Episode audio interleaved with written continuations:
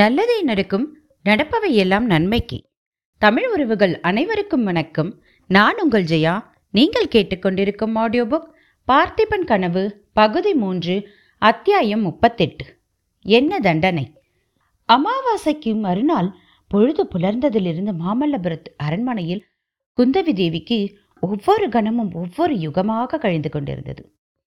அடிக்கடி அரண்மனை உப்பரிகை மாடத்தின் மேல் ஏறுவதும் இறங்குவதுமாக நாலாபுரமும் பார்ப்பதும் இறங்குவதும் பணியாட்களுக்கு ஏதேதோ கட்டளையிடுவதும் உறையூரிலிருந்து அவளுடன் வந்திருந்த வள்ளியிடம் இடையிடையே பேசுவதுமாயிருந்தாள்.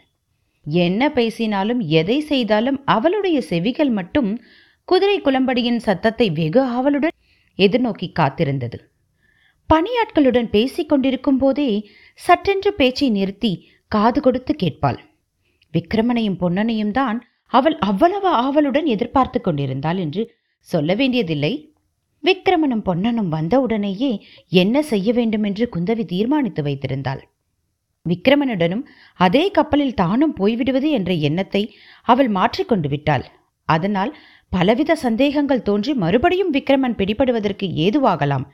இது மட்டுமல்ல தந்தையிடம் சொல்லிக் கொள்ளாமல் அப்படி ஓடிப்போவதற்கு அவளுக்கு மனம் வரவில்லை. நரசிம்ம சக்கரவர்த்தியின் பரந்த கீர்த்திக்கு தன்னுடைய செயலால் ஒரு களங்கம் உண்டாகலாமா? அதை காட்டிலும் விக்ரமன் முதலில் கப்பலேறி சென்ற பிறகு தந்தையிடம் நடந்ததையெல்லாம் கூறி மன்னிப்பு கேட்டுக்கொண்டு விக்ரமனையே தன் பதியாக வரித்து விட்டதையும் தெரிவிப்பதே முறையல்லவா? அப்போது சக்கரவர்த்தி தன்னை கட்டாயம் மன்னிப்பதுடன் கப்பலில் ஏற்றி தன்னையும் செண்பகத்தீவுக்கு அனுப்பி வைத்து விடுவார். உன்னுடைய கல்யாணத்துக்காக நான் ஒரு பிரயத்தனமும் செய்யப் போவதில்லை. உன்னுடைய பதியை நீயேதான் சுயம்பரம் செய்து கொள்ள வேண்டும் என்று சக்கரவர்த்தி அடிக்கடி கூறி வந்திருக்கிறார் அல்லவா? அப்படி இருக்க இப்போது தன் இஷ்டத்திற்கு ஏன் மாறு சொல்ல வேண்டும்? இப்படி தீர்மானத்துடன் குந்தவி விக்ரமனுடைய வரவுக்கு வழிநோக்கி காத்து கொண்டிருந்தாள். வானவெளியில் சூரியன் மேலே வர வர குந்தவியின் பரபரப்பு அதிகமாகிக் கொண்டிருந்தது. கடைசியாக கிட்டத்தட்ட நடு மத்தியானத்தில் குதிரைகளின் குளம்படி சத்தம் கேட்டபோது குந்தவியினுடைய இருதயம் விம்மி எழுந்து தொண்டையை அடைத்தது. மறுபடியும் ஒரு தடவை விக்ரமனை கப்பலில் ஏற்றி அனுப்பிவிட்டு பின்னால் தங்குவதா? கதையிலே காவியத்திலே வரும் வீர பெண்களின் எல்லாரும் அவ்விதம்தானா செய்திருக்கிறார்கள்? அர்ஜுனனோடு சுபத்திரை கிளம்பி போய்விடவில்லையா? கிருஷ்ணனோடு ருக்மணி போகவில்லையா? தான் மட்டும் எதற்காக தங்க வேண்டும்? விக்ரமனுக்கு விடை கொடுத்து அனுப்புவது தன்னால் முடியாத காரியம் என்று அவளுக்கு இப்போது தோன்றியது. குதிரைகளின் காலடி சத்தம் நெருங்க நெருங்க அவளுடைய மனக்குழப்பம் அதிகமாயிற்று. வந்த குதிரைகள் அரண்மனை வாசலில் வந்து நின்றன. வாசற் காப்பாளரும் ரத்தின வியாபாரி தேவசேனர் வந்தால் உடனே தன்னிடம் அழைத்து வரும்படி குந்தவி கட்டளையிட்டிருந்தாள். இதோ குதிரையில் வந்தவர்கள் இறங்கி உள்ளே வருகிறார்கள். அடுத்த வினாடி அவரை பார்க்க போகிறோம். ஆஹா இதென்ன? உள்ளே வருகிறது யார்? சக்கரவர்த்தி அல்லவா? குந்தவியின் தலை சுழன்றது. எப்படியோ பல்லை கடித்துக்கொண்டு சமாளித்துக் கொண்டாள். சிறிது தடுமாற்றத்துடன் அப்பா வாருங்கள் வாருங்கள். இத்தனை நாளாய் எங்கே போயிருந்தீர்கள்? என்றாள். சக்கரவர்த்தி ஆவலுடன் குந்தவியின் அருகில் வந்து அவளை தழுவிக் கொண்டார். உடனே திடுக்கிட்டவராய் ஏனம்மா? உன் உடம்பு இப்படி பதறுகிறது? என்று கேட்டார். ஒன்றுமில்லையப்பா திடீரென்று வந்தீர்கள் அல்லவா? என்றாள் குந்தவி. இவ்வளவுதானே? நல்லது. உட்கார் குழந்தாய். நீ உறையூரிலிருந்து எப்போது வந்தாய்? எதற்காக இவ்வளவு அவசரமாய் வந்தாய்? என்று கேட்டுக்கொண்டே சக்கரவர்த்தி அங்கிருந்த ஆசனத்தில் அமர்ந்தார். குந்தவிக்கு அப்போது ஏற்பட்ட இதய துடிப்பை சொல்ல முடியாது. அப்பா இங்கே இருக்கும்போது அவர் வந்துவிட்டால் என்ன செய்வது? இப்பொழுது வருகிற சமயமாச்சே அரண்மனைக்குள் வராமல் நேரே கப்பலேறச் செய்வதற்கு வழி என்ன? என்றெல்லாம் எண்ணி அவள் உள்ளம் தவித்தது. அவளுடைய தவிப்பை கவனிக்காதவர் போல சக்கரவர்த்தி குழந்தாய் இன்று சாயங்காலம் நான் உறையூருக்கு கிளம்புகிறேன். நீயும் வருகிறாயா? அல்லது உறையூர் வாசம் போதும் என்று ஆகிவிட்டதா? என்றார். உறையூருக்கா? எதற்காக அப்பா என்றாள் குந்தவி. ரொம்ப முக்கியமான காரியங்கள் எல்லாம் நடந்திருக்கின்றன. அருள்மொழி தேவி அகப்பட்டு விட்டார். ஆஹா! என்று அலறினாள் குந்தவி. ஆமாம் அருள்மொழி தேவியை கண்டுபிடித்து கொண்டு வந்தது யார் தெரியுமா? நீ அடிக்கடி சொல்வாயே யாரோ வேஷதாரி சிவனடியார் என்று. அவர்தான். என்ன? தேவி எங்கே இருந்தார்? யார் கொண்டு போய் வைத்திருந்தார்கள்? அந்த போலி சிவனடியார் ஒருவேரை அவரேதானா? சக்கரவர்த்தி புன்னகையுடன் இன்னும் உனக்கு சந்தேகம் தீரவில்லையே அம்மா.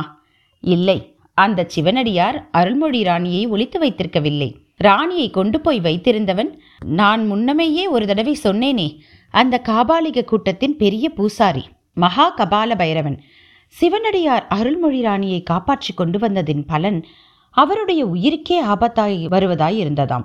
நேற்று ராத்திரி மகா கபால பைரவன் சிவனடியாரை காளிக்கு பலி கொடுப்பதாக இருந்தானாம்.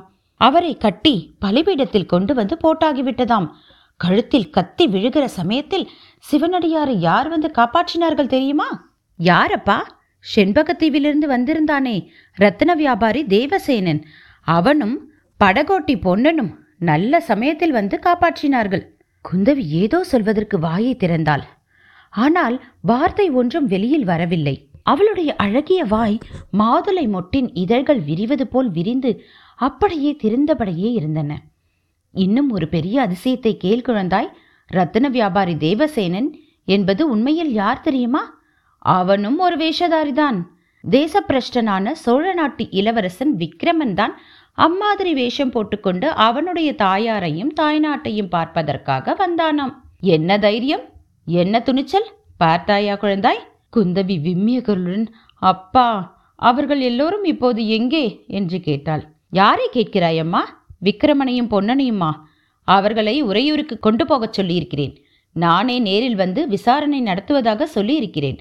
அதற்காகத்தான் முக்கியமாக உறையூருக்கு போகிறேன். நீயும் வருகிறாயா? இத்தனை நேரமும் குந்தவி அடக்கி வைத்துக் கொண்டிருந்த துக்கமெல்லாம் இப்போது பீரிட்டு கொண்டு வெளியில் வந்தது.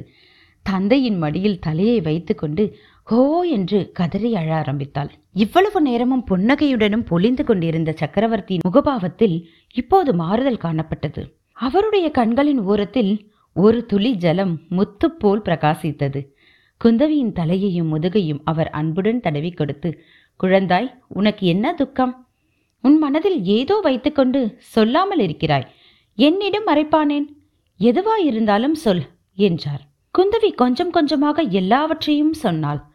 காஞ்சி நகரின் வீதியில் சங்கிலிகளாய் கட்டுண்டு சென்ற விக்கிரமனை சந்தித்ததிலிருந்து தன்னுடைய உள்ளம் அவனுக்கு வசமானதை தெரிவித்தாள். பிறகு மகேந்திர மண்டபத்தில் ஜுரத்துடன் உணர்விழந்து கிடந்த விக்கிரமனை பல்லக்கில் ஏற்றி அழைத்துச் சென்றதிலிருந்து இன்று அவனை கப்பலேற்றி அனு உத்தேசித்திருந்த வரையில் எல்லாவற்றையும் கூறினாள். கடைசியில் அப்பா அந்த சோழ ராஜகுமாரனையே என் நாதனாக வரித்து விட்டேன் மற்றொருவரை மனதிலும் நினைக்க மாட்டேன் என்று கூறி விம்மினாள். சக்கரவர்த்தி அப்போது அன்பு கனிந்த குரலில் கூறினார். குழந்தாய் இந்த உலகில் அன்பு ஒன்றுதான் சாஸ்வதமானது. மற்றதெல்லாம் அனித்தியம். இரண்டு இளம் உள்ளங்கள் அன்பினால் ஒன்று சேரும்போது அங்கே அன்பு வடிவமான கடவுளே நித்தியமாயிருக்கிறார் அவ்விதம் அன்பினால் சேர்ந்த உள்ளங்களுக்கு மத்தியில் நின்று தடை செய்ய யாருக்குமே பாக்கியதை கிடையாது. தாய் தகப்பனுக்கு கூட கிடையாதுதான். ஆகையால் நீ சோழ நாட்டு இளவரசனை மனம் புரிய விரும்பினாயானால் அதை ஒரு நாளும் நான் தடை செய்ய மாட்டேன். ஆனால் குழந்தாய் நமது பல்லவ வம்சம் நீதி நெறி தவறாது என்று புகழ் பெற்றது. பல்லவ சாம்ராஜ்யத்தில் ராஜகுலத்தினருக்கும் ஒரே நீதிதான். ஏழை குடியானவனுக்கும் ஒரே நீதிதான். ஆகையால் சோழ ராஜகுமாரன் விஷயத்தில் ராஜ நீதிக்கிணங்க விசாரணை நடைபெறும். குற்றத்துக்கு தகுந்த தண்டனையும் கிடைக்கும். அதற்கு பிறகு நீ அந்த ராஜகுமாரனை மணக்க விரும்பினால் நான் குறுக்கே நிற்க மாட்டேன். இதை கேட்ட குந்தவி அப்பா தேசப்பிரஷ்டனானவர்கள் திரும்பி வந்தால் தண்டனை என்ன? என்றாள். சாதாரணமாக மரண தண்டனைதான். ஆனால் சோழ ராஜகுமாரன் விஷயத்தில் யோசிக்க வேண்டிய அம்சங்கள் இருக்கின்றன. என்ன அப்பா? நீதான் அடிக்கடி சொல்வாயே அந்த ராஜகுமாரனுடைய காரியங்களுக்கெல்லாம் அவன் பொறுப்பாளி அல்ல போலி சிவனாடியாருடைய போதனைதான் காரணம் என்று அது உண்மைதான் என்று தோன்றுகிறது. அந்த சிவனடியாரும் இப்போது அகப்பட்டிருக்கிறார். அவரையும் விசாரித்து உண்மையறிய வேண்டும். அப்போது குந்தவி மனத்திற்குள் ஆமாம் அந்த போலிச்சடை சாமியாரால் தான் எல்லா விபத்துக்களும் வருகின்றன. அவர் அனாவசியமாக நேற்றிரவு ஒரு ஆபத்தில் சிக்கிக் கொண்டிராவிட்டால் இத்தனை நேரம் அந்த வீர ராஜகுமாரர் கப்பலில் ஏறி இருப்பார் அல்லவா? என்று எண்ணமிட்டாள். அதோடு இன்னும் ஒரு விஷயமும் யோசிக்க வேண்டியிருக்கிறது. செண்பகத்தீவின் ரத்ன வியாபாரிக்கும் குதிரை கொடுத்து சோழ நாட்டுக்கு அனுப்பி வைத்தது யார்? ஞாபகம் இருக்கிறதா குழந்தாய்? அப்பா! என்று வியப்பும் ஆனந்தமும் கலந்த குரலில் குந்தவி கூச்சலிட்டாள். ஒற்றர் தலைவன் வேஷத்தில் இருந்த சக்கரவர்த்தி குதிரை கொடுத்து அனுப்பித்தானே விக்ரமன் சோழ நாட்டுக்கு போனான் என்பது அவளுக்கு நினைவு வந்தது. அப்படியானால் எப்படி தண்டனை ஏற்படும் அப்பா? எல்லாம் விசாரிக்கலாம் குழந்தாய். விசாரித்து எது நியாயமோ அப்படி செய்யலாம். பல்லவ சாம்ராஜ்யத்தில் நீதி தவறு எதுவுமே நடக்காது என்றார் சக்கரவர்த்தி. இத்துடன் இந்த அத்தியாயம் நிறைவடைகிறது. அடுத்த அத்தியாயத்தில் தண்டனை கொடுக்கப்படுகிறதா? கேட்போம். நன்றி.